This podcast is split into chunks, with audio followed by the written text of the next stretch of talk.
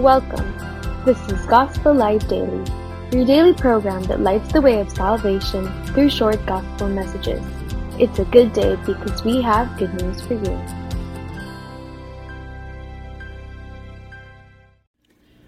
Today's Gospel Light is taken from Colossians chapter 1 verse 20.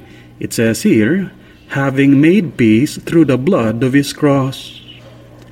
A man once approached a Christian and asked him, Have you made peace with God? No, was the surprising reply. If you have not made peace with God, then you are not a Christian. You are still at enmity with God, the man responded. The Christian then explained, You see, I have not made peace with God because somebody 2,000 years ago already made peace with God for me through the blood of his cross. I do not make peace with God because he already did. My responsibility is not to make the peace, but to rest in faith in the peace that he already made to God for me. And so, my friend, do you want to enjoy peace with God? You can have it if you bank on the cross of Christ for it.